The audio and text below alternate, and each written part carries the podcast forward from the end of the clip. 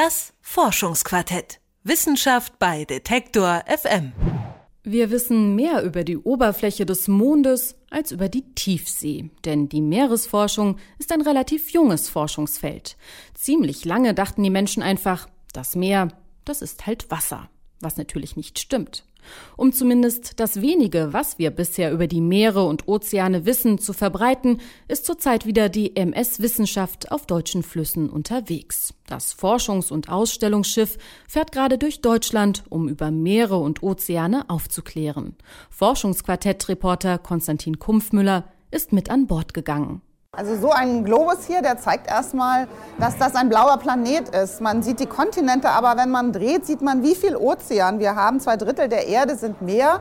Das Meer ist unsere Heizung, das Meer gibt uns unglaublich viele Ressourcen, ist wichtig fürs Klima, ist wichtig für den Sauerstoff, den wir atmen. Antje Boetius vom Max-Planck-Institut für marine Mikrobiologie in einem der Ausstellungsräume.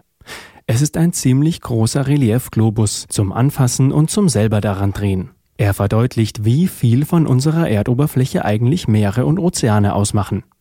Der Globus befindet sich dabei selbst auf dem Wasser, unter Deck des Schiffes MS Wissenschaft. Verschiedene Institute und Forschungseinrichtungen zeigen hier Exponate zum Thema des diesjährigen Wissenschaftsjahres Meere und Ozeane.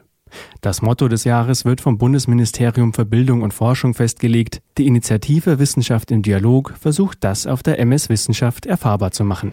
Im etwas dunklen Frachtraum des Schiffes kann man nicht nur zuschauen, sondern auch selbst aktiv werden. Zum Beispiel kann man versuchen, ein kleines Unterwassererdbeben auszulösen, also zumindest kann man Ausschläge auf einem Seismometer erzeugen. Also man springt hier rum und dann... Genau, dann sieht man halt einen Ausschlag. Und letztendlich... Guck mal, ich krieg's gar nicht richtig hin irgendwie.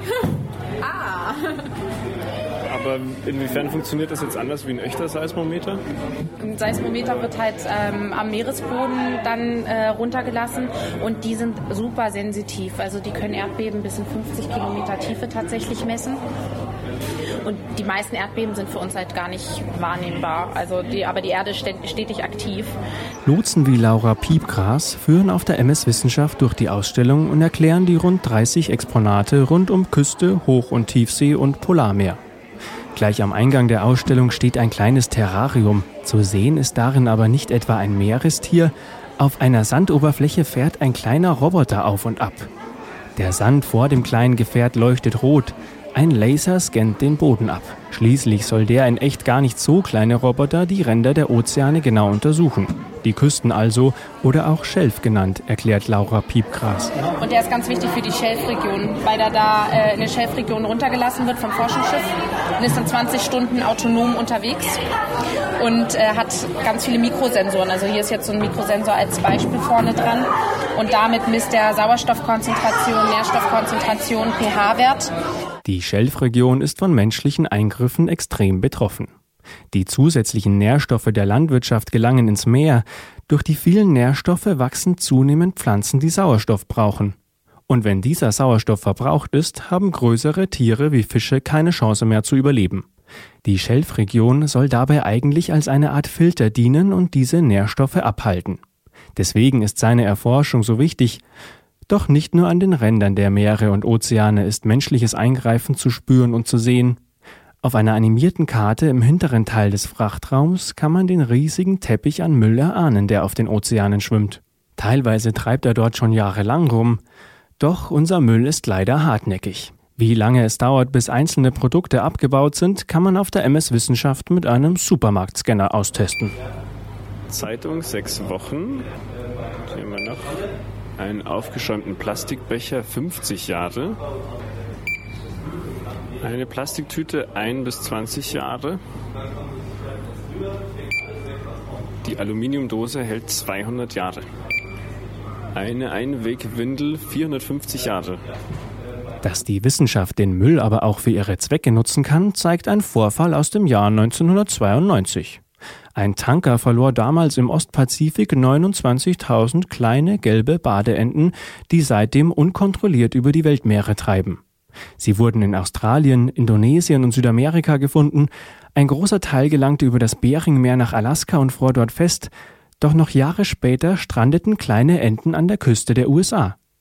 Aus den Funden konnten Wissenschaftler nützliche Schlüsse auf eine Änderung der Meeresströme ziehen und damit auf eine Änderung des Klimas. An den Meeren kann man nämlich ablesen, wie wir Menschen den Planeten verändern. Auch das wird in der Ausstellung auf der MS Wissenschaft deutlich. Antje Boetius vom Max Planck Institut für Marine Mikrobiologie. Die großen Probleme für die Meere sind, dass wir Menschen immer noch nicht gelernt haben, wie wir gesund und nachhaltig mit Ressourcen umgehen. Wir stoßen viel zu viel CO2 aus. Das bedeutet, es wird wärmer, die Atmosphäre wird wärmer, das Meer wärmt sich auf. Dann verschieben sich die Klimaregionen auch im Meer. Die Organismen können nicht da leben, wo sie angepasst sind. Wir nehmen als Menschen viel zu viel Fisch aus dem Ozean und äh, wir geben dafür zu viel Nährstoff, zu viel Müll ins Meer hinein. Und dadurch, dass die Menschheit eben so schnell wächst auf der Erde, werden die Probleme immer größer und wir haben noch keine guten Lösungen. Wie sollen die Meere wieder gesund werden? Die Ausstellung auf der MS Wissenschaft lässt erahnen, wie wichtig Meere und Ozeane für den Planeten sind.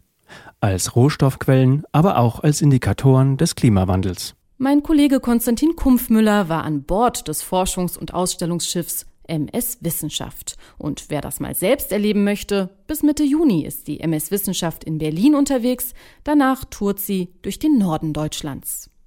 Das Forschungsquartett. Wissenschaft bei Detektor FM.